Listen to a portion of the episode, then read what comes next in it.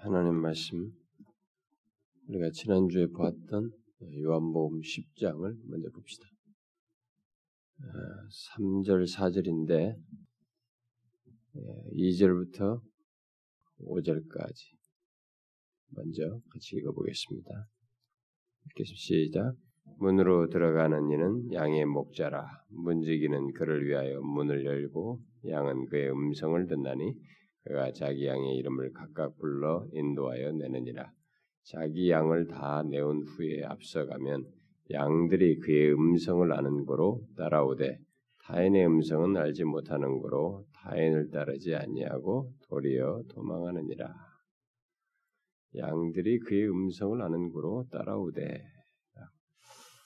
여러분, 마태복음 이십이 장을 하나 봅시다. 마태복음 이십이 장 그 삼십일 절과 삼십이 절, 네, 이것을 이십구 절부터 살펴봅시다. 그냥 이십구 절부터 삼십이 절까지 함께 읽어보겠습니다. 시작. 예수께서 대답하여 이르시되 너희가 성경도 하나님의 능력도 알지 못하는 거로 오해하였도다. 부활 때는 장가도 아니가고 시집도 아니가고 하늘에 있는 천사들과 같으니라. 죽은 자의 부활을 논할진대 하나님이 너희에게 말씀하신 바 나는 아브라함의 하나님이요 이삭의 하나님이요 야곱의 하나님이로라 하신 것을 읽어보지 못하였느냐? 하나님은 죽은 자의 하나님이 아니요 살아있는 자의 하나님이시니라 하시니. 자, 거기 삼십일 절에 보니까 하나님이 너희에게 말씀하신 바 나는 아브라함의 하나님, 이삭의 하나님이요 야곱의 하나님이로라 하신 것을 읽어보지 못하였느냐. 우리가 그동안에 오랜 시간 동안에 이 솔라 스크립투라, 오직 성경으로라고 하는 이 말씀, 이 시리즈를 아, 살펴봤습니다. 아마 오늘이 이십육 번째인 것 같고요. 중간중간에 뭘 쉬는 시간들이 있었기 때문에 시간상으로는 제법 걸렸습니다. 이제 이 시리즈를 오늘로 어, 종결 지으려고 합니다. 일단락을 지으려고 하는데 음, 그동안에 우리가 어, 이 솔라 스크립투라를 하면서 왜 우리가 이 오직 성경이라고 하는 것이 솔라 스크립투라라고 하는 이런 내용을 새삼스럽게 말해야 하는지, 우리가 우리가 그것을 말해야 할 현실적인 필요와 이유를 배경적으로 언급하고, 그 다음에 그러면 오직 성경이란 했을 때 오직 성경이란 무엇을 말하느냐라고 하는 것을 말하고, 그 다음에 이제 적용적인 것으로 그러면 우리가 솔라 스크립투라를 믿는 우리들은 어떠해야 하는가? 우리들은 솔라 스크립투라를 믿는 자들의 어떤 조건, 솔라 스크립투라를 이 시대 속에서 우리가 믿고 어, 그것을 따라 살기 위해서 가져야 할 조건과 어, 그리고 솔라 스크립투라를 믿는 자의 경험과 삶에 대해서 어, 살폈습니다.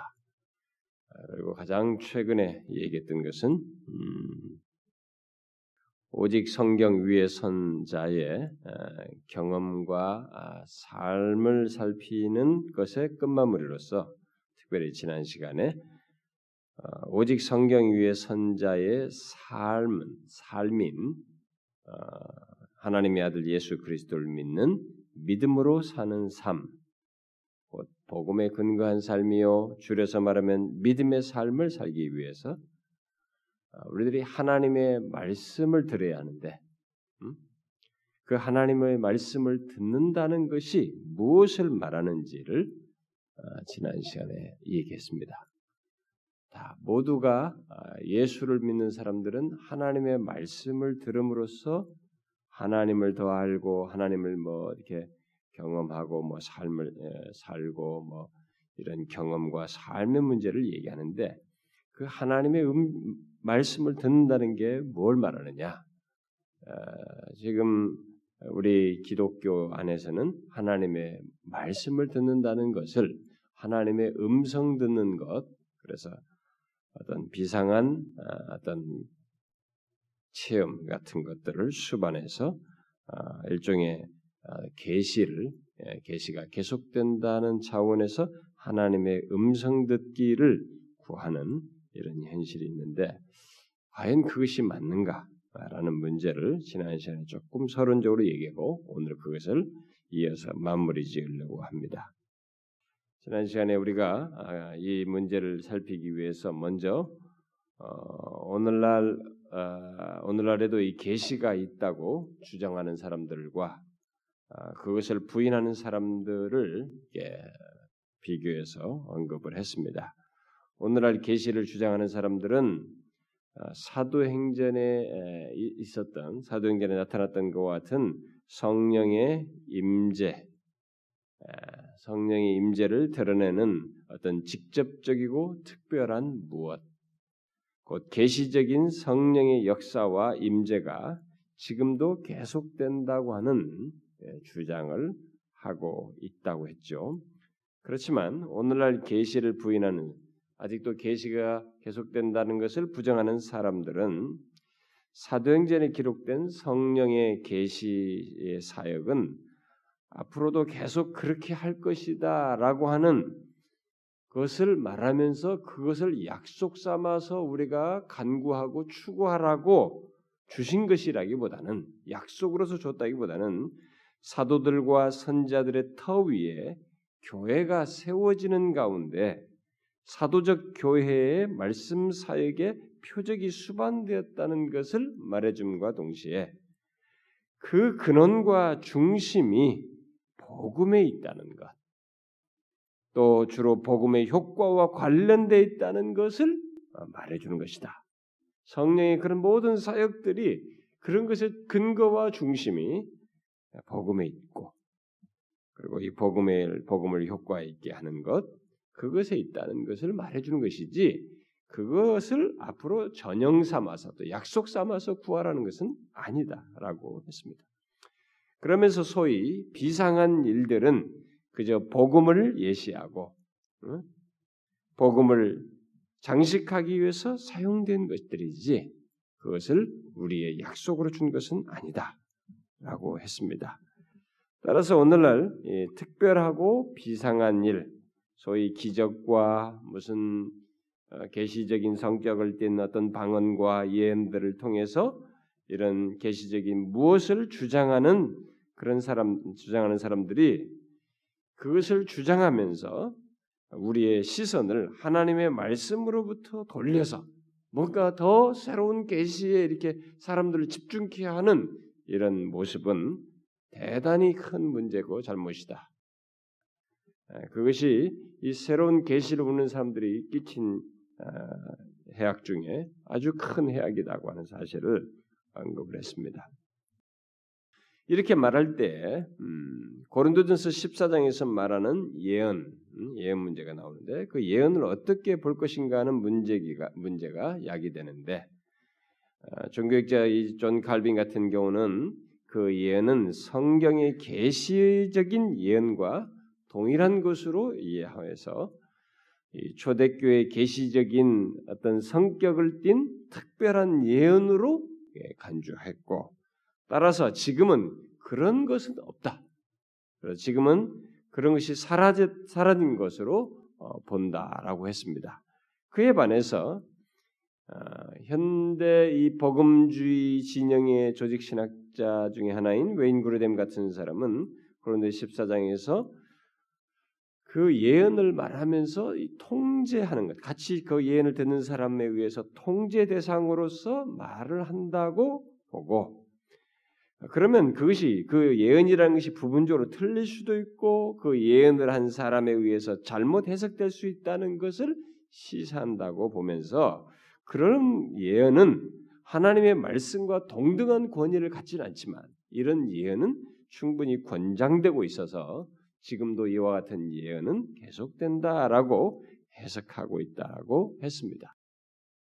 아, 결국 그렇게 했을 때 그러면 그런 것이 하나님의 어떤 계시적인 성격이 아니면서 계시적이라고 하는 이런 것은 도대체 무엇을 말하냐? 그러면 특별 계시가 아니면서 계시적인 성격을 가지려면 일반 계시밖에 없기 때문에 그러면 그것을 일반 계시 차원에서 볼, 봐야 되지 않느냐? 그럼 예언을 그렇게 봐야 된다는 얘기가 된다라고 했습니다. 물론 오늘날 이 계시를 주장하는 사람들은 이 그루뎀이 말한 것 같은 예언의 이런 식의 예언의 은사를 부정합니다. 어, 거기서 그 그의 말을 다 잘 활용하면서도 자기들은 계속 더 나아가서 그 정도가 아니라 특별 계시의 연장으로 예언을 말하면서 그 예언은 반드시 따라야 된다. 지난번에 신사도 그 리더들이 우리나라에 와서 집회할 때도 자기가 지금 지금 예언을 하고 있으니까 이 예언을 그대로 믿고 따르라고 이 회중들에게 강요하는 그런 일이 있었던 것처럼 그런 식으로 이해한다는 것입니다. 자, 이렇게 해서 오늘날 기독교에는 하나님 하나님의 어떤 이런 그 음성,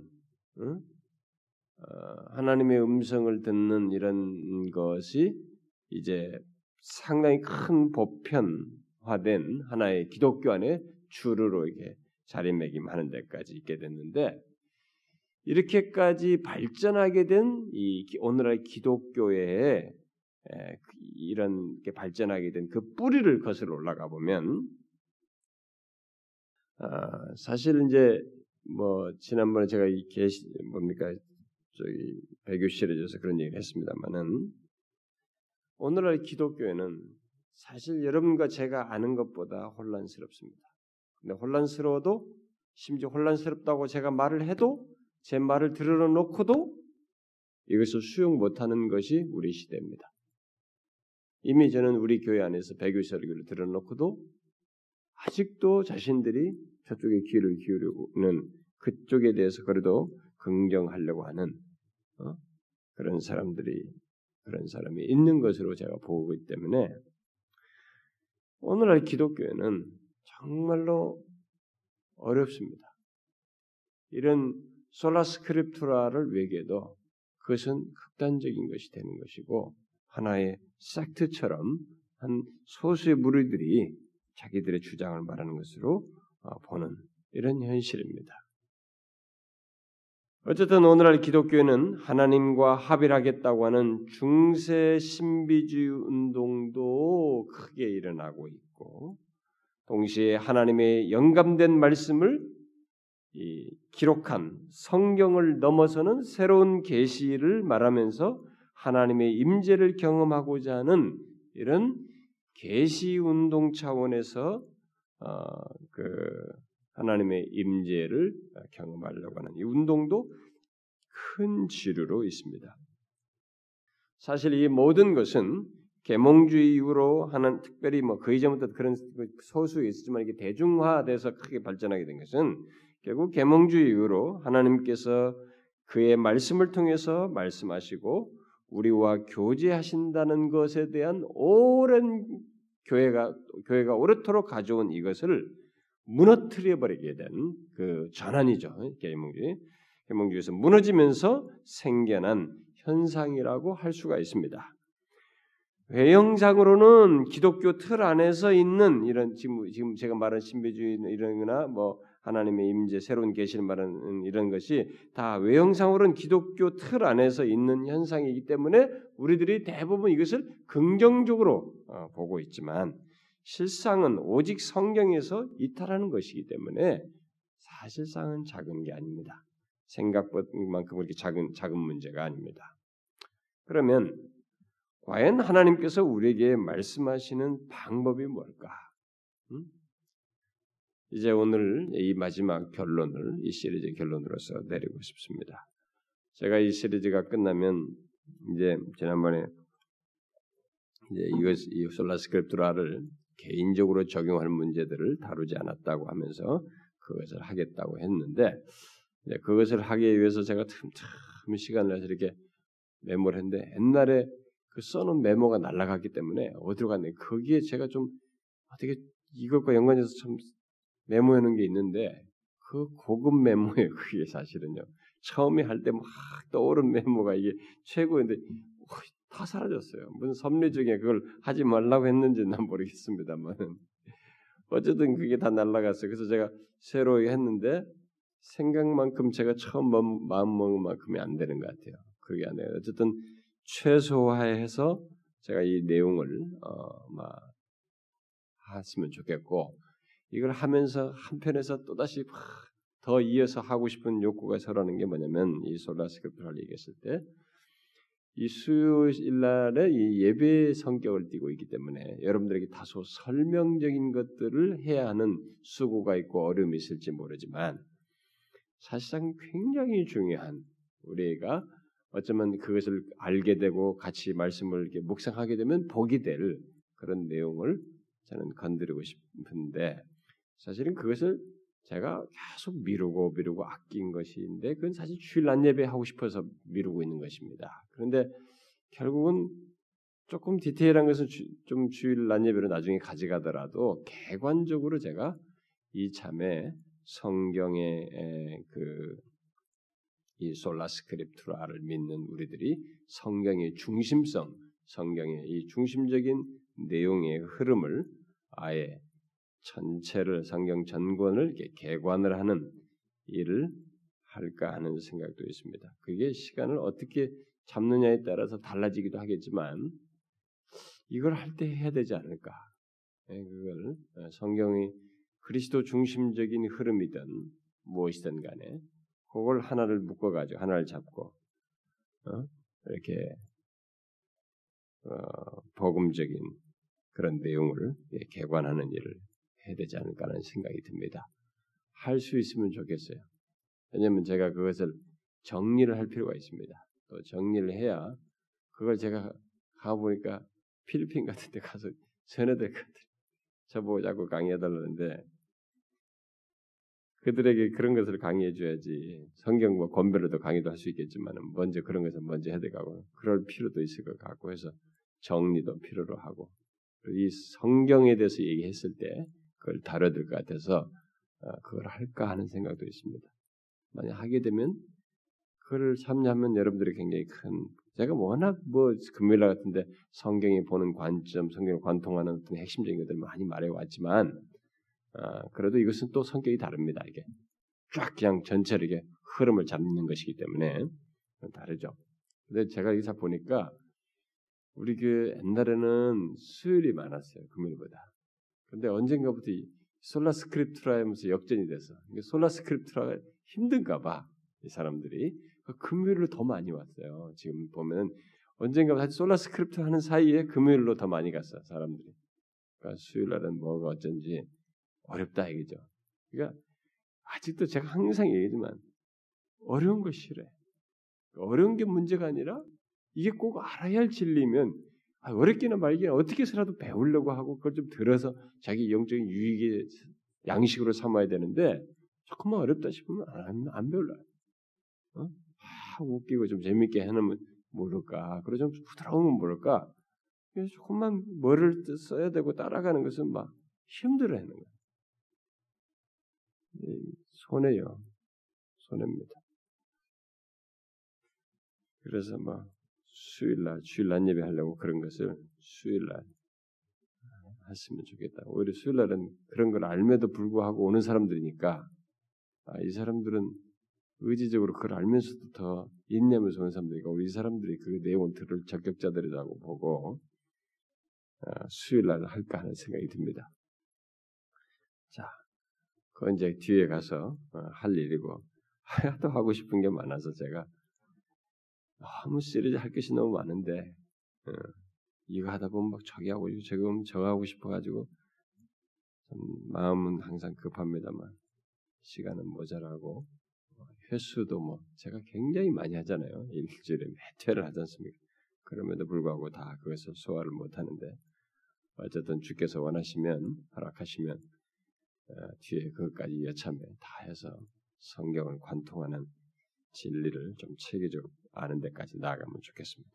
자, 그러면 이 결론을 내려봅시다. 이제 에, 하나님께서 우리에게 말씀하시는 그 방식이 뭐냐, 하나님께서 우리에게 말씀하신다. 이게 지금 새로운 계시를 말하는 사람들과 같은 그런 것이 과연 우리가 아니다라고 본다면, 그게 뭐냐? 오늘 읽은 말씀에서도 내 양은 내 음성을 듣고 그것을 알고 따른다라는 논지를 결국 얘기하시는데, 결국 그런 게 무엇을 말하느냐? 어?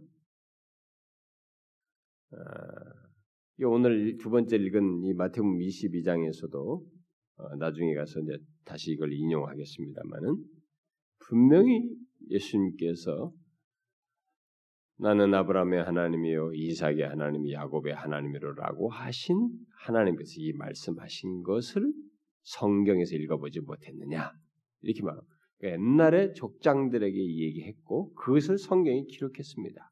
그런데 그거 내용을 말씀하시면서 하나님이 너희에게 말씀하시는 바 이렇게 말하고 있습니다. 바로 이게 지금 내 하나님의 음성을 듣는다는 게 무엇인지에 대한 중요한, 물론 이런 것과 관련된 성경들이 많지만은 굉장히 중요한 키를 제시하고 있습니다. 이렇게 새로운 계시를 또 무엇인가 새로운 계시를 들어서 움직이는 것이 과연 그들이 말하는 그것이 과연 성경적이냐. 오늘 읽은 두 번째 읽은 이 마태복음 이십이 장에서는 예수님께서 그렇게 말하지 않습니다. 음? 뭐래요? 하나님이 너희에게 말씀하신 바. 예, 아브라함의 하나님, 이삭의 하나님은 옛날 족장들에게 얘기했어요. 그리고 그것을 기록했습니다. 이 기록한 것을 읽지 못해 기록한 것을 읽는 것을 가지고 하나님이 너희에게 말씀하신다라고 말하고 있습니다. 그러니까 결국 뭡니까 그러면? 하나님이 성경을 통해서 말하고 있다는 것을 지금 예수님께서 증거해주고 있는 것입니다. 음? 그렇죠? 성경을 통해서 말씀하시고 있다는 것을 우리에게 말해주는 것입니다. 자, 미리 제가 이런 결론적인 것을 시사를 해버렸습니다만은 하나님께서 우리에게 말씀하시는 방법이 무엇인지, 어? 그래서 우리가 주의 음성을 듣고 쫓는다는 게 뭔지, 오늘 이, 이런 보통 사람들이 말하는 것과 같은 그런 것인지 이것을 이제 결론을 내리자는 것입니다. 부가적인 계시를 듣고 매일같이 하나님으로부터 직접적인 인도를 받는 것이 주님의 음성을 듣는 것인지, 오늘날 이 계시 운동을 하는 사람들은 결국 그것을 말하는 겁니다. 이 성경 말고도 매일같이 하나님으로부터 직접적인 인도를 받는 어떤 그것을 주님의 음성을 듣는 것으로 말을 합니다. 그런데 오늘날 계시 운동의 이 발언을 이렇게 이런 계시 운동이 시작된 것의 발언을 추적해 가다 보면 계몽주의 이래로 뒤따른 여러 운동들이 성경에 대해서 내린 부정적인 판단을 수용함으로써 결국 신학과 교회가 당시 그렇게 성경에 대해서 내린 부정적인 이런 계몽주의 사상에서 내린 판단을 신학과 교회가 수용함으로써, 근데 이 수용은 사실상 성경적으로 보면 신앙적으로 보면 당연히 거절돼야 되는 건데 이것이 문화로 형성이 돼버렸단 말이에요. 계몽주의 시대는 그게 문화를 형성했습니다. 성경을 못 믿겠다고 하는 것은 성경에 대한 부정적인 판단을 내린 그것이 그 시대의 계몽주의 시대의 문화였어요. 그러니까 그 문화를 사실상 수용한 겁니다. 그렇게 당시 문화를 수용함으로써 생겨난 현상이에요. 그래서 이런 문화의 수용 속에서 지금까지도 이렇게 아, 이와 같은 오늘날 이 계시를 운운한 사람들의 추적하다 보면 뿌리가 거기에 있어요. 그 연장선상에서 여기까지 오고 있다는 것을 발견할 수 있습니다. 근데 그것의 치명적인 결과는 교회의 전통 중, 전통 속에서 우리가 교회의 전통 중에서 가장 중요한 것이 이 말씀의 전통이거든요. 바로 이 말씀의 전통을 포기하는 것이 되는 것입니다. 그렇게 해오면서 결국 지금 현재까지 이르는 이 모습이 결국 교회가 가지고 있는 가장 중요한 전통인 이 말씀의 전통을 포기하는 것이 됩니다. 말씀의 전통은 기독교의 전통이면서 바로 특히 개혁교회, 개혁교회의 전통입니다. 그래서 한 신학자는 말했습니다. 만일 계시의 자리로서 말씀이 포기되어야 한다면 오히려 전체적인 기독교를 근본적으로 오류가 있는 것으로 보고 포기한 사람들 편에 서는 것이 더 나은 것이다. 더 낫다. 더 나을 것이다. 이렇게 말했습니다. 그 계시 자료에서 말씀을 포기하는 것은 오히려 그냥 아예 기독교 자체를 부정하는 삶으로 사는 편이 낫다 이 말이죠. 하나님께서는 그 정도로 하나님께서는 그의 말씀을 우리들이 그의 음성을 듣는 표지판으로 주셨습니다. 그래서 기록의 형태로 남기셨고, 그래서 기록된 것을 가지고 지금 예수님께서도 현재 시대의 회중에, 현재 시대에 자기 말을 듣는 자들에게 그렇게 말을 한 것입니다. 그래서 그의 말씀이 바로 우리가 그의 음성을 듣는 표지판이에요. 저장고예요. 그래서 우리는 말씀 속에서 중보자이신 예수 그리스도에 대해서 배우고 바로 그분을 통해서 또한 하나님을 알아가게 됩니다. 그리고 예수 그리스도에게는 모든 지혜와 지식이 있어서 그것을 여기서 배우게 됩니다. 그러므로 이 예수 그리스도는 단순한 사람이 아니라 유일한 구원주요, 유일한 중보자이신 것이죠. 바울은 바로 그 예수를 전파하였고 그것을 기록했습니다. 그러면서 자신이 전파하지 아니한 다른 예수를 전파하는 것을 경계했습니다. 고린도후서에서 십일 장에서 그걸 밝히고 있죠. 그렇게 예수님이 전파, 예, 예수님이 이 전파에 의해서 규정되었던 것은 규정되었다는 것은 하나님의 말씀에 의해서 곧 성경에 의해서 규정된 인물이라는 것을 우리에게 말해주는 것입니다. 그래서 우리가 이 성경을 통해서 성경이 계시된 성경이 묘사된 전파되어서 그것을 기록한 이 예수 그리스도를 알므로써 그를 믿음으로써 우리는 하나님을 알고 신앙생활을 할 수 있게 되고 모든 것을 하게 되는 것입니다. 달리 말해서 성경의 그 예수를 통해서 우리들은 하나님께 나아갈 수 있다는 것입니다. 별도의 예수가 아니에요. 다른 예수가 아닙니다. 사도들이 전파한 그 예수예요. 그것을 기록한 예수입니다. 그래서 성경에 기록된 그 예수를 통해서 우리는 하나님께 나아갈 수 있는 것이죠. 또 우리가 주님께 순종하기 원한다면 바로 그분의 말씀에 순종함으로써 순종, 순종을 해야만 하는 것이죠. 주님께 순종하는 것은 바로 그의 말씀에 순종하는 것입니다. 그런데 바로 이런 사실이 오늘날 교회와 개인에게서 무너져가고 있는 것입니다. 오늘날 교회들은 점점 하나님의 말씀에 순종하라고 담대히 외치는 외치는 어, 외칠 수 있을 정도로 확신을 가지고 있지 않습니다. 그것을 어디서 일 차적으로 볼 수 있느냐면 설교자들에게서 볼 수 있습니다. 이미 성경에 대한 부정적인 판단을 내린 이런 계몽주의, 계몽주의 이래로 그런 그것이 문화로 섞여서 내려온 이런 계보 속에서 성경에다가 현재 문화적인 치장을 해서 이 성경을 보는 것을 일부 수용을 한 데다가 그런 것을 은근히 벌써 많이 수용을 했고 또 신학교에서부터 많은 신학교들이 그렇습니다. 회의적이거나 사변적인 신학 훈련을 받은 상태에서 목회자가 되다 보니까 기록된 말씀을 진심으로 순종해야 할 하나님의 말씀으로 믿고 담대히 선포하는 일을 주저해요. 그럴 만한 확신들이 없어요. 하나님의 말씀을 여기 있는 말씀을 우리에게 주신 계시의 말씀이고 현재적으로 우리에게 말씀하시는 것이며 그래서 우리가 순종해야 할 말씀으로 그렇게 확신에 차서 전하는 메신저들을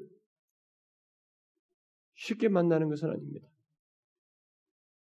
오늘날 우리 기독교회가 아니 모든 그리스도인들이 명심할 사실이 한 가지가 있는데 그것은 말씀이 곧 교회의 근본 토대라는 것입니다. 이렇게 확신이 없어 하면은 교회의 근본 토대가 무너지는 것입니다. 흔들리는 것이, 왜곡되는 것입니다. 성경은 우리의 신앙과 삶의 모든 것을 기록된 말씀과 연관지어서 말하고 있습니다. 구원뿐만 아니라 신앙과 삶의 모든 것을 곧 말씀을 통해서 주님의 음성을 듣는, 것, 듣는 것을 말하고 또 하나님의 말씀이 우리를 깨끗게 하고 거룩히 한다는 사실을 말하고 있고 에베소서 오 장 같은 데서 그러죠. 그리고 그리스도께서 자신의 몸인 교회에 말씀 사역으로 그 몸을 세우는 자들을 말씀 사역을 통해서 그의 그리스도의 몸을 세우도록 하는 그 사람들을 세우시는 것을 에베소서 사 장 같은 데서 보게 됩니다. 그가 어떤 사람은 사도로, 어떤 사람은 선지자로, 어떤 사람은 복음 전언자로, 어떤 사람은 목사와 교사. 다 뭐예요? 말씀 사역을 통해서 하는 사람들입니다. 그런 사람들을 세워서 교회를 세운다는 것을 말씀하십니다. 또 고린도전서 십이 장과 시, 십이 장부터 십사 장에 소위 은사에 대해서 기록하고 있는 그 내용 속에서 많은 말을, 은사에 관련된 말을 많이 하는 가운데서 말씀의 중요성을 계속 강조합니다. 여러분들 거기에 은사 목록을 잘 보시면 은사 목록의 헤드에 그리고 중심, 중심적인 내용이 다 말씀과 관련되어 있어요. 그리고 그런 말, 은사에 대해서 한참 말하는 중에 그 방언 같은 내용을 그렇게 많이 장황하게 말하는 중에 이런 말을 기록하고 있죠. 교회에서 네가 남을 가르치기 위해서 깨달은 마음으로 다섯 마디 말을 하는 것이 깨달은 하나님의 말씀을 말하는 거죠. 다섯 마디 말을 하는 것이 일만 마디 방언으로 말하는 것보다 나으니라. 그렇게 말했어요.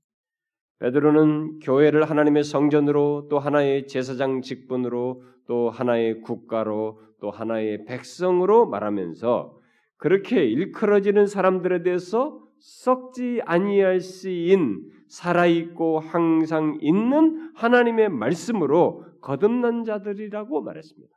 그들이 다 하나님의 말씀으로 거듭난 자들입니다. 그뿐이 아닙니다.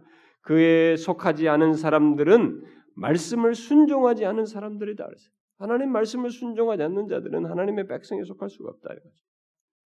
바울도 골로새서에서 보낸 편지에서 그리스도의 말씀이 너희 속에 풍성히 거하여 모든 지혜로 피차 가르치며 권면하고 시와 찬송과 신령한 노래를 부르며 감사하는 마음으로 하나님을 찬양하라 그랬습니다. 그리스도의 말씀이 그들 속에 풍성히 거하는 것입니다.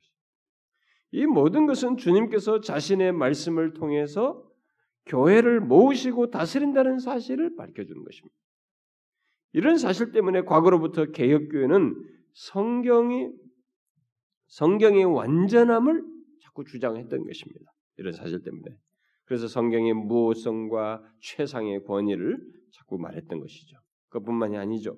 우리가 이미 앞에서 오직 성경이 무엇인가를 말하면서 덧붙였다시피 성경은 우리로 하여금 하나님을 알게 하고 구원을 받게 하며 그분이 원하시는 대로 행하시고 살아가도록 하시고 또 그분을 기쁘시게 하는 일이 무엇인지를 알게 하기에 충분한 성경의 충분성을 말했습니다.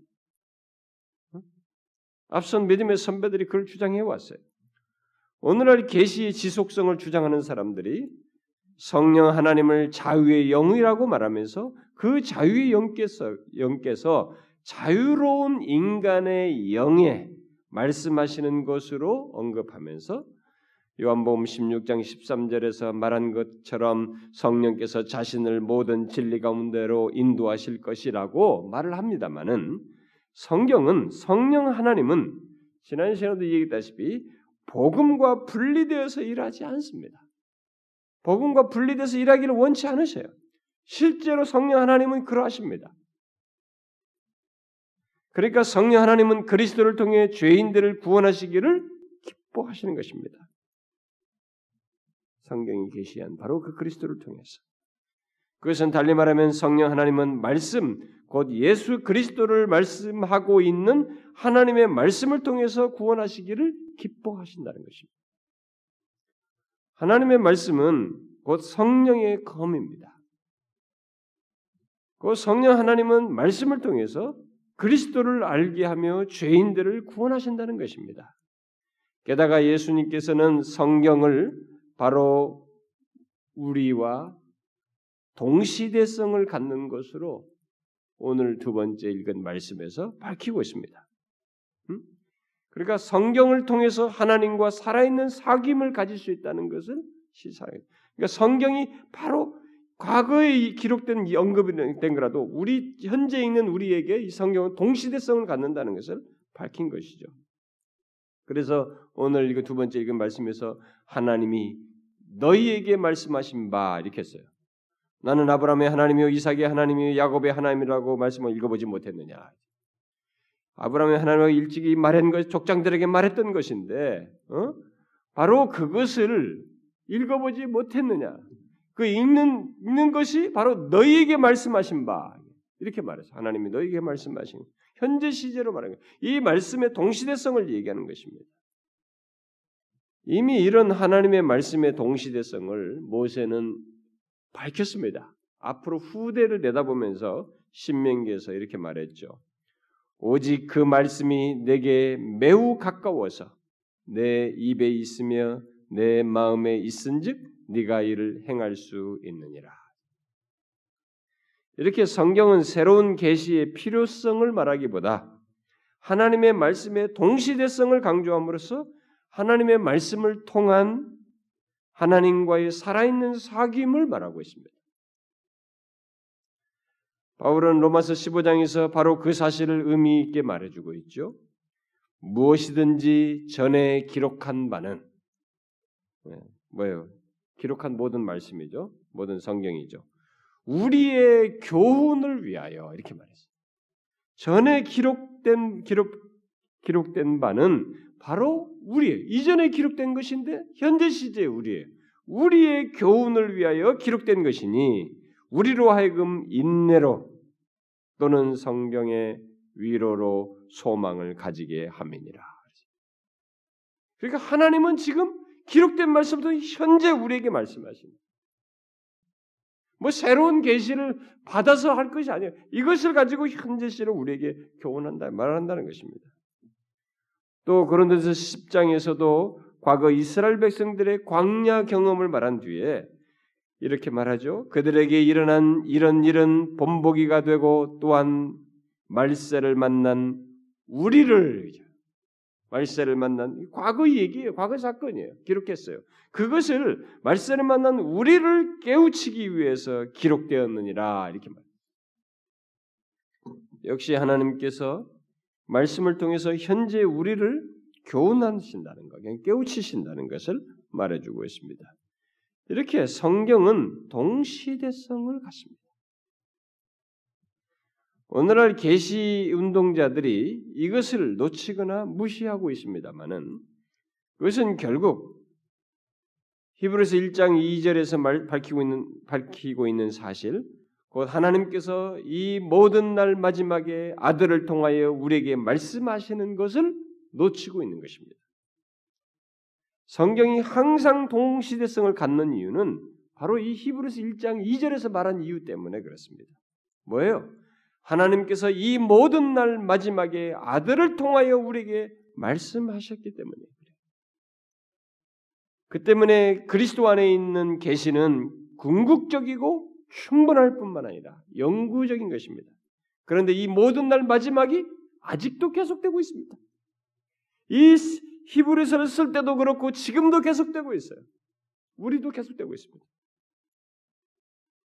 우리는 아직 이 계시가 시작했던 시대, 곧 히브리서 일 장 이 절에서 말한 이 모든 날 마지막을 아직도 안 하지 않고 있습니다. 다시 말해서 아직도 이 모든 날 마지막을 살고 있으며 따라서 아들을 통하여 우리에게 말씀하신 것, 곧 그것을 기록한 말씀을 들어야 한다는 것입니다. 이 기록된 아들을 통하여 말씀하신 것을 우리는 계속 들어야 하는 것입니다. 하나님께서 지금도 계속해서 우리에게 말씀하시는 방식은 바로 이와 같습니다. 모든 날 마지막에 아들을 통하여 우리에게 말씀하신다. 바로 예수 그리스도를 통하여 말씀하신다. 예수 그리스도를 통하여 장차 임할 진노로부터 구원하도록 이 말씀을 통해서 우리에게 말해주고 있는 것입니다. 그러므로 성경이 완전하다고 말하는 것은 바로 이 예수 그리스도를 통한 구원의 계시가 충분하고 완전하기 때문에 이 기록된 말씀, 이 기록된 말씀에서 말하고 있는 예수 그리스도 그분을 통해서 얻게 되는 이 구원의 계시가 충분하고 완전하기 때문에 성경이 완전하다고 말하는 거예요.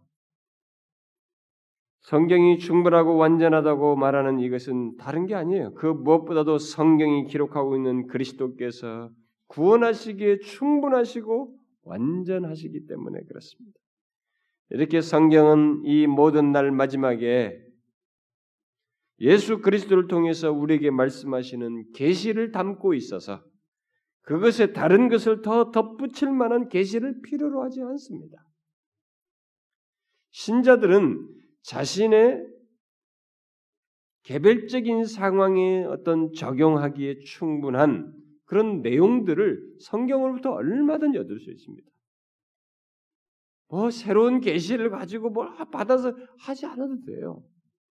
설사 미래에 벌어질 일이라 할지라도 이 미래의 일조차도 내 삶에서 필요한 어떤 미래의 일조차도 자신의 개별적인 독특한 상황에서 어떻게 미래가 될 것인지 알지 못하는 이 문제에도 그게 충분하게 적용할 만한 말씀을 성경으로부터 얻을 수 있어요. 그런 면에서 오늘날 새로운 계시를 운운하며 그 새로운 계시를 통해서 도움 계시를 통해 도움받고 어떤 체험을 받으려고 하는 것은 최소한 우리의 삶에 대해서 리얼하게 말하고 있는 시편이나 잠언이나 전도서와 같은 책들이 말하고 있는 삶에 대한 하나님의 말씀의 그 부요함을 이들이 놓치고 있다는 거예요. 무시하고 있다는 거예요. 알지 못하고 있다는 것을 말해주는 것입니다. 응? 새로운 계시를 찾기 이전에 우리가 이 시편과 잠언과 전도서를 통해서 삶에 대해서 풍부하게 말하고 있는 이 내용을 살펴보면 우리 삶에 대답 못할 게 없어요. 거기에 막 충분하게 나와 있습니다. 사실 일상에서 새로운 계시를 통해서 도움을 받으려고 하는 내용들은 시편, 잠언, 뭐 전도서에서 말하는 내용과 비교하면 사실 아무것도 아니에요. 여러분 지난번에 와서 뭐 계시 받으라고 계시한다고 막 했던 그 사람들이 뭐 현실적으로 돈이 떨어진다, 뭐 직업이 잘 되고 뭐 어쨌든 다 삶의 문제였어요. 현실적인 문제였습니다. 응? 그런 정도의 문제는 시편 잠언 전도서에서 오히려 그, 그런 내용은요. 시편 잠언 전도서 내용에 이 귀, 구성도 차지하지 못할 정도의 작은 내용이에요. 이 풍성한 내용에 끼지도 못할 내용입니다. 그런 걸 가지고 그런 계시를 받아가지고 그것에 살아간다고 운운하면서 거기에 목을 매는 신자들 이게 얼마나 어리석냐 이거야. 우리의 삶 속에 필요한 이 판단하면서 어떻게 바르게 판단하면서 움직이는 이런 모든 윤리적인 부분은 어떤 번쩍이는 새로운 계시에 의해서 결정해서 나갈 문제가 아니고 성경의 가르침으로부터 충분히 얻을 수 있습니다. 물론 성경은 우리의 일상 속에 상세한 것들에 대해서는 말하지 않고 있습니다만은 그것도 사실은 뭐 별 문제가 되지 않습니다. 어떤 직업을 추구하는 것에서부터 일상 속에서 우리들이 어떤 뭐 뭘 뭘 어떻게 하고 어떤 걸 선택하고 결정하는 이 모든 것을 위해서 굳이 직접적이고 사적인 계시를 필요로 하지 않습니다. 우리에게 주신 성경 계시는 우리의 일상생활의 수많은 결정을 내리는데 충분한 지혜와 교훈과 계명과 약속을 다 주고 있습니다. 설사 모를 일이 미래일이라도 하나님께서 우리가 믿음으로 어떻게 나가면 여기에 대해서 어떻게 하시겠다는 약속이 다 있기 때문에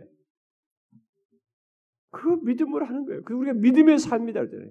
솔라 스크립투라 위의 선자의 삶은 이런 미래의 직접적인 계시를 따라서 가는 것이 아니라 믿음의 삶이라고 그랬잖아요. 약속을 믿고 가면 되는 것이.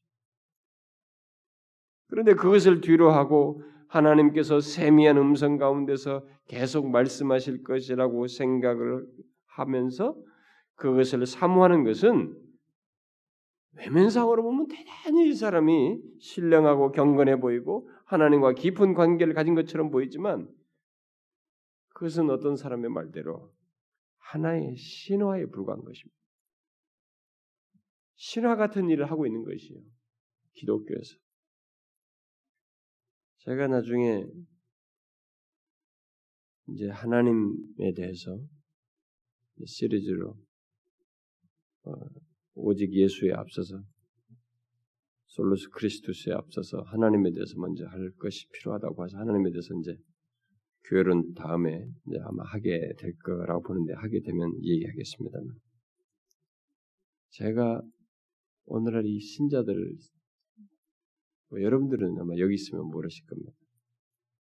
일반적으로 듣는 것을 보면은 진짜 샤머니즘적이에요. 하나님만 이름만 갖다 쓸 뿐이에요. 나는 어디서 왜 이렇게 아멘을 잘하느냐. 그렇게 아멘을 잘하는 것도 다 이유가 있더라고. 어? 무슨 말, 설교가 끝나지도 않는 게 말만 하면 그냥 아멘 아멘. 그것도 그게 그걸 막 떨어지자마자 제일 먼저 받아야 된다는 거야. 아멘으로. 그게 다 그게 자기 것이 된다는 거야. 그렇게 다 교육받아서 그렇게 한다는 거야. 그게 다 자기 복 받으려고 제일 먼저 아멘 하는 거 크게 또 아멘하고. 그러니까 뭐 말이 끝나자마자 아멘. 진짜 어떤 데 가서 집회할 때는 그 아멘이 거슬려. 진행이 안 되는 거야. 그래서 참 그 아멘 하지 말라고 할 수도 없고 하는데 저는 말이 계속 나가야 되잖아요. 근데 뭐 그 아멘이 중간에 너무 많이 나오니까 그게. 그러니까 이 사람들이 그러면서도 죄에 대해서 무슨 뭐 이런 하나님의 진노에 대해서 이런 것에 대해서는 잘 모른다는 거예요. 그래서 그러니까 기독교를 계속 종교로 생각해요. 종교. 종교는 뭔가 신비로운 게 있어야 된다. 뭔가 뭐가 있어야 된다. 그래서 이걸 이것조차도 분명히 하나님이 주신 계시를 이 계시 속에서 얼마든지 우리에게 하시는 말씀과 그걸 다 얻을 수 있는데 이거 말고 새로운 무엇을 찾고 있는 거예요. 이게 대단히 경건해 보이는 것 같지만은 아니다. 진짜 어떤 사람 말대로 신화에 불과합니다. 여러분 잊지 마십시오. 매일 아침 새 날을 맞는 우리에게 하나님께서는 새로운 계시를 받아서 살라라고 말하지 않고 지난 날과 똑같이 어제와 똑같이 같은 하나님의 약속과 똑같은 하나님의 명령, 똑같은 하나님의 교훈 안에서 살라고 우리에게 말하고 있습니다. 그러니까 우리가 새날을 맞을 때 우리, 우리는 어제와 마찬가지로 똑같은 하나님의 말씀 아래서 새날을 맞는, 맞는다는 것입니다. 새로운 계시를 필요로 하는 새날이 아니고 어제의 똑같은 그 말씀 아래서 새날을 맞는다는 거예요. 하나님의 말씀 속의 교훈과 명령과 약속들은 우리 인간 존재의 실존에 근본적인 문제들을 다 다루기 때문에 소돔과 고모라 시대의 인간이나 지금 시대의 인간은 인간의 그 근본을 다루거든요. 인간의 실존의 근본적인 문제를 성경은 다 다루기 때문에 아무리 세월이 지나도 이전과 똑같이 여전히 적용될 수 있고 또 그러해야 하는 그러하기에 충분히 적절한 그 내용들을 다 담고 있습니다. 그래서 그걸 기록으로 남겨서 우리에게 전해준 것입니다. 지금도 우리는 이 성경이 말하고 있는 모든 어떤 계시 어떤 내용들에게 몇 가지만 말해도 그 몇 가지 몇 가지 내용의 모든 인간은 다 거기에 걸려 있어요. 재림. 모든 인간은 예수 그리스도의 재림과 심판에 대한 약속의 말씀 아래 다 놓여 있습니다. 여기서 벗어날 인간은 아무도 없어요.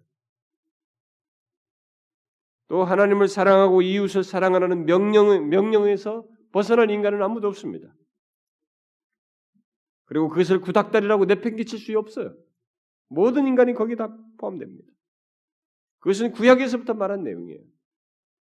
하나님께서는 우리가 이 세상에서 하나님의 말씀에 주의를 기울이고 하나님을 위해서 살아갈 때 우리가 그리스도의 형상을 닮도록 우리를 이렇게 인도하시고 예비하신 이 세상의 다양한 과학자들이 천체를 연구해서 뭔가를 발견하고 우주의 뭘 발견해서 그것을 굉장히 놀라라 하고 또 이런 뭐 지진대를 뭐 지진대의 움직임들을 파악해가지고 거기에 대해서 뭔가 새로운 것을 발견한 것처럼 우리에게 알려주고 생명공학이나 어떤 전자공학이나 이런 것들을 통해서 무엇인가 새로운 걸 찾고 만들어서 그것을 통해서 우리를 놀라게 하는 그래서 마치 세상이 그런 것에 의해서 뭔가 달라질 것처럼 여기는 그런 문화가 우리들의 문화이지만 아무리 세상이 그런 것이 있고 더, 더 획기적인 무엇이 일어나고 우주와의 어떤 교통이 있는 엄청난 일이 벌어져도 여전히 중요한 것은 성경이 말하고 있는 교훈과 약속과 명령들이 재림이 있다는 것이 심판이 있다는 것입니다. 예수 그리스도를 믿음으로써 구원을 얻는다는 것입니다. 믿음과 소망과 사랑은 여전히 중요한 것입니다. 거기에 자신의 영원한 운명이 좌우된다는 것을 밝히고 있는 것입니다. 구원의 필요가 있는 죄인이 이 세상에 존재하는 한 가장 필요한 메시지는 세상의 구주이신 예수 그리스도를 믿는 것과 믿고 그 안에서 소망을 품고 살아가는 것이며 그를 사랑하는 것입니다. 이것은 변함이 없으며 여전히 중요한 것입니다. 성경은 바로 이것을 말하고 있는 것입니다. 성경은 바로 이 성경의 중심 메시지를 받아들이는 자에게 계속해서 강력하게 직접적으로 그리고 효과적으로 말하는 것입니다. 세월이 지나도 일 세기든 오 세기든 십 세기든 똑같이 지금 세계도 이 중요한 메시지는 그걸 받아들인 자에게 계속해서 강력하고 직접적으로 효과적으로 말하고 있는 것입니다. 뭐 새로운 음성이 말하지 않아요. 그러므로 우리에게 필요한 것은 성경의 적절, 적절성을 삶 속에서 경험하며 사는 것입니다. 보여주는 것입니다. 결국 성경 안에서 삶을 사는 것입니다. 성경에 기록된 많은 표현들 중에서 의미 있는 한마디가 있어 아주 중요한 의미 있는 한마디가 있습니다. 그것은 단번에라는 말이에요. once for all. 단번에 모든 것. 다. 단번에, 단번으로 충분하다는 것이죠. 단번으로 완전하다는 것이죠. 그래서 그 번역을 단번에로 우리는 번역했습니다. 영어로는 once for all 이렇게 하는데 이게 성경에서 아주 중요한 단어예요. 그런데 이 단어가 무엇과 연관지어서 쓰여진지 아십니까? 아시죠? 이 단어가 무엇과 관련해서 써졌어요? 예수 그리스도의 십자가 죽으심과 관련해서 예수 그리스도와 관련해서 하나 더 쓰여졌습니다. 더 중요하게 쓰여진 다 예수 그리스도와 관련해서 대부분이 이 말이 많이 쓰여졌어요. 예수 그리스도 죽으심과 관련해서 예수 그리스도께서 단번에 죽으심의 근거에서 어, 들어가셨다. 뭐 다 예수 그리스도와 관련해서 이 단어가 쓰여집니다. 또 한 번 또 다른 종류의 이 단어가 중요하게 쓰여집니다. 뭔지 아세요? 그게 바로 성경이에요. 이걸 우리가 결론적으로 놓치지 말아야 됩니다. 이걸 찾아봅시다. 한번. 한, 하나씩만 찾아봅시다. 그냥. 먼저 베드로전서를 한번 봅시다. 베드로전서 삼 장 자, 십팔 절 한번 봅시다. 삼 장 십팔 절 자, 시작. 그리스도께서도 단번에 죄를 위하여 죽으사 의인으로서 불의한 자를 대신하셨으니 이는 우리를 하나님 앞으로 인도하려 하심이라. 육체로는 죽임을 당하시고 영으로는 살리심을 받으십니다. 그리스도께서 단번에 죄를 위해서 반복해서 죽으실 필요가 없고 단번에 모든 것을 다 완성하시는 충분하신 응? 십자가를 통해서 구원에 있어서 필요한 모든 것, 죄를 산 모든 것에 충분하고 완전한 일을 단번에 다 하셨다는 것이죠. 예수 그리스도가 그런 분이시죠. 자, 유다서를 봅시다. 뒤에 요한 일 서 다음에 유다서, 요한 삼 서 다음에 계시록 전에 유다서 한 장밖에 없죠. 삼 절부터 일 장 삼 절 읽어봅시다. 시작. 사랑하는 자들아 우리가 일반으로 받은 구원에 관하여 내가 너희에게 편지하려는 생각이 간절하던 자에 성도에게 단번에 주신 믿음의 도를 위하여 힘써 싸우라는 편지로 너희를 권하여야 할 필요를 느꼈노니. 그렇죠? 여기서 성도에게, 성도들이죠. 성도에게 단번에 주신 믿음의 도다 이렇게 말했습니다. 이것은 유다가 예수님의 육신적인 형제인 유다가 교회 역사의 초기였음에도 불구하고 자신들이 갖게 된 믿음의 도, 곧 말씀을 단번에 완전하게 전달된 믿음의 도로 말하고 있는 것입니다. 자, 우리는 이 두 가지 사실을 이 두 가지 사실을 통해서 한 가지 중요한 결론을 마지막으로 얻어내야 됩니다. 그것은 이 두 가지 사실, 곧 하나님의 말씀인 성경과 예수 그리스도는 세상을 구원하기 위한 하나님의 계획에 유일무이한 것이고 대체할 수 없는 것이라는 사실입니다. 이렇게 대체할 수 없는 부분으로서 함께 묶여 있다는 것입니다. 놀라운 사실입니다. 네? 우리는 세상을 구원하기 위해서 예수 그리스도 이렇게만 말합니다. 근데 그 예수 그리스도를 성경과 함께 묶어 있어야 된다는 거예요. 왜? 예수 그리스도가 어떻게 소개되냐면 사도들이 전파한 예수 그리스도가 이 기록으로 성경으로 남아있거든요. 단번에 주어진 도로, 믿음의 도로서 우리에게 주어졌기 때문에 이 예수 그리스도와 성경은 하나님의 계획에, 세상을 구원하기 위한 하나님의 계획에 함께 묶여있는, 다른 것으로 대체할 수 없는 유일무이한 것이에요. 이게 중요한 사실입니다. 이 단번에 주어진 하나님의 도를 무시하면서 어떤 걸 이룰 수 없어요. 이 둘 중에 하나를 약화시키면, 하나를 약화하게 되면 다른 것도 약화되게 되는 것입니다. 하나를 하나에 덧붙이게 되면 다른 것에도 덧붙이는 것이 되는 것입니다. 이 둘을 함께 가질 때 충분하고 온전한 복음을 갖는 것이에요. 이 때문에 솔라 스크립투라가 중요한 것입니다. 사람들이 오늘날 이 성경 알기를 너무 우습게 알고, 계시된 이 말씀 알기를 너무 우습게 알고, 무슨 무슨 장난감처럼 여깁니다. 응? 좋아요. 뭐 이렇게 들고 다니든 뭐 어떻게든 던지든 좋습니다. 이 성경이라는 책 이거 자체를 막대하는 것까지 봐줄 수 있다 이거예요. 그러나 이것을 펴서 이거 가지고 노닥거리면서 이 내용을 가지고 여기에 대한 계시된 말씀을 이런 식으로 저런 식으로 잘라서 버리고, 역사적으로 앞에서 말했던 것과 같이 솔라 스크립투라를 부정하는 모든 실체들은 결정적으로 큰 문제를 갖는 것입니다.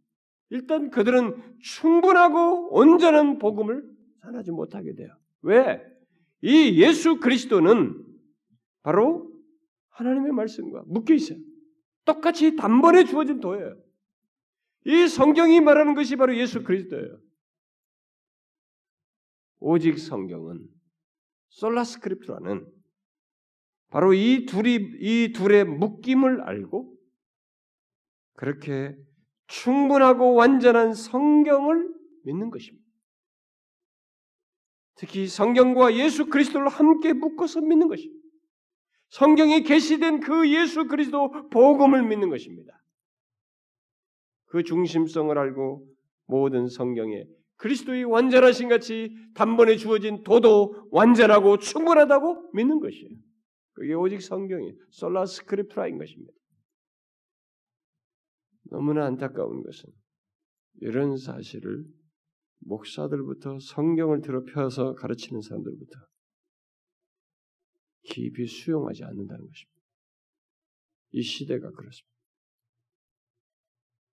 그래서 이미 신학자들 사이에도 그런 것이 있어서 이미 그것에 배운 목사들이, 신학생들이 목사가 돼서 그런 모습을 보이지만 그 목사 밑에서 배운 성도들도 똑같아요. 이들이 성경 플러스 어떤 문화적인 것을 있어야 좋아하고 감동받고 신앙생활 잘하고 뭐가 자기들은 잘된 것처럼 생각하는 풍토가 우리 속에 벌써 깔려 있습니다. 오직 성경, 솔라 스크립투라를 말하면 사람들부터가 답답해요. 문화가 완전히 바뀌었습니다. 벌써 이렇게 세대를 거쳐서 지나와 버렸어요. 이게 안 좋은 것입니다. 이것이 미래의 어두움이에요. 이것이 거쳐야 하는 것입니다. 다시 솔라 스크립투라로 돌아와야 돼요. 교회들이 돌아와야 됩니다. 솔라 스크립투라로 돌아오는 것은 결국 오직 그리스도를 회복하는 것이기도 해요. 세상을 구원하기 위한 하나님의 계획에 성경과 예수 그리스도가 묶여 있다는 사실을 그들이 알았어야 합니다. 그런데 어느새 이 계몽주의 사상의 그런 것이 그 문화로서의 계몽주의 사상이 이 성경을 난타한 것을 수용하기 시작하면서부터 여기까지 왔어요. 자신들은 이게 어디서 왔는지를 모르고 이걸 가지고 유희를 부리는 것입니다. 응? 유희를 부리는 거예요. 하나님의 말씀을 펴가지고 유희를 부리는 거예요. 지식을 자랑하거나 연설을 하거나 신비주의적으로 사용하거나 너무 안타까운 일들이 벌어지는 것입니다. 솔라 스크립투라에서 이탈한 모습입니다. 여러분, 어쩌면 여러분들이나 저는 너무 당연한 것 같습니다. 너무나 당연한 얘기를 하는 것 같습니다. 솔라 스크립투라 우리 다 압니다. 오직 성경이 성경이 중요한 거 다 압니다. 여러분들은 그 문구를 알고 계실 뿐입니다. 솔라 스크립투라의 내용을 가지고 그 복음의 근거에서 여러분들이 신앙생활과 삶을 사는 것은 아닐 수 있습니다. 솔라 스크립투라에 믿는 자의 신앙과 삶은 안 가질 수도 있어요. 왜냐하면 이미 우리들이 솔라 스크립투라에 벗어난 신앙과 삶을 갖도록 하는 문화가 우리가 형성되어 있거든요. 그래서 이것을 정확하게 알고 신앙생활이 어떠해야 되는지, 그래서 어느새 여러분들도 머릿속에 들어와 있어요. 어디서 잔뼈가 굵었든 어떻게 신앙생활을 배워왔든 간에 여러분들의 잔뼈가 다 그러는 거예요. 복음의 중심성을 안 갖고 있는 거죠. 복음의 중심성을 안 가지고 그냥 교회는 이렇게 생활하는 거야. 신앙생활 이렇게 하는 거야. 그 하나님은 이렇게 믿어도 돼. 저렇게 믿고 하나님 이렇게 체험하고 이렇게 하고 여러분 나름대로 신앙과 삶의 관을 가지고 있다는 것입니다. 이게 어디서 온 거냐? 이게. 솔라 스크립투를 이탈한 그런 관들을 가지고 있다는 거예요. 미안하지만 그것이 거쳐야 합니다. 걷어내고 걷어내고 걷어내서 우리는 솔라 스크립투라가 궁극적으로 말하는 하나님의 아들 예수 그리스도를 믿는 믿음 안에서 사는 것, 진짜로 나의 삶의 중심에 예수 그리스도가 복음이 중심이 되어서 믿고 사는 것이 있어야 됩니다. 그것이 얼마나 우리에게 부유함과 행복함을 주며 진실로 주님을 향한 나의 마음도 이게 예사롭지가 않고 신실할 수밖에 없으며 신앙생활이 얼마나 그리스도 중심인 것 안에서 십자가의 은혜 안에서 얼마나 부유한지를 알고 신앙생활하는 것이 있어야 하는 것입니다. 솔라 스크립투라가 무너지니까 너무 개인주의적이고 자기중심적인 신앙생활들이 난무해 있는 것입니다. 게다가 이상한 것이나 자꾸 체험하려고 하고 새로운 계시를 운하면서 그쪽으로 기웃거리는 이런 기현상이 벌어지고 있는 것입니다. 여러분, 이 시대가 그걸 필요로 합니다마는 우리들부터 솔라 스크립투라 위에 서 있어야 됩니다. 그 위에서 신앙과 삶을 가져야 됩니다. 특별히 하나님의 말씀인 성경과 예수 그리스도를 세상을 구원하기 위한 하나님의 계획에 유일무이한 대체할 수 없는 것으로 우리에게 묶어서 주신 줄을 알고 성경을 통해서 성경의 중심이신 예수 그리스도 그분을 더 알고 그분 안에서의 삶의 부유함을 실제적으로 경험하면서 사는 일이 있어야 하는 것입니다. 그게 솔라 스크립투라 아는 사람이 추상적인 것이 아닙니다. 저와 여러분이 그러기를 소원합니다. 우리들이 그걸 증거할 수 있으면 좋겠습니다. 이 시대에 작은 목소리지만 증거할 수 있으면 좋겠습니다. 그리고 여러분들의 자녀들에게도 꼭 가르쳐 줄 수 있으면 좋겠습니다. 솔라 스크립투라 위에서 우리 아이들이 자라나고 그 위에서 신앙과 삶을 갖도록 말입니다. 기도합시다. 하나님 아버지, 우리 이 세대가 어느 땐가부터 하나님의 말씀에 대한 부정적인 판단을 내린 그런 세상의 문화를 교회가 수용하면서부터 서서히 성경의 완전성을 부정하고 충분함을 부정했던 그런 일이 있었는데, 결국 그리 되니까 복음에 대한 이해도 비뚤어지고 충분치 못하여서 교회는 영적으로 메마르고 기형적인 모습을 갖게 되었습니다. 그래서 분명히 우리에게 적실성이 있고 동시성을 가지고 있는 이런 말씀으로 주셨음에도 불구하고 이 말씀이 아니라 새로운 계시를 운운하며 어떤 다른 것을 직접적인 것들을 통해서 마치 예수를 잘 믿는 것인 양 생각하는 풍토가 보편화되고 그것을 열심히 쫓는 풍토가 우리 주변에 널리 있습니다. 오 주여, 주께서 주신 이 말씀이 우리에게 현재와 미래의 모든 것을 필요로 하는 말씀으로 주셨고, 특별히 예수 그리스도의 계시를 우리에게 주셔서 그분 안에서 복음 안에서 삶의 부여함을 가질 수 있는 모든 것을 주신 줄을 알고, 주여 그것을 그렇게 믿고 외쳤던 솔라 스크립투라 위에 서서 우리가 신앙과 삶을 갖도록 허락해 주시고 인도해 주시옵소서. 주님, 이 세대를 보면 안타깝고 답답하면서도 우리가 어느새 거기에 많은 영향을 받아서 우리들의 의식은 상당 부분 그런 것에 젖어 있습니다. 주여, 오직 성경 위에 선자의 삶을 갖게 해주시고 예수 그리스도의 그 부요함을 알고 신앙생활하는 저희들 되게 하여 주옵소서. 그것을 우리 주변의 사람들에게 또 우리들의 자녀들에게 전하는 우리들이 되게 하여 주옵소서. 원하시옵거든 이 조국 교회를 다시 불쌍히 여겨주셔서 오직 성경 위에 서는 교회들이 되게 하여 주시옵소서. 주께 간절히 구하옵고 예수 그리스도의 이름으로 기도하옵나이다. 아멘.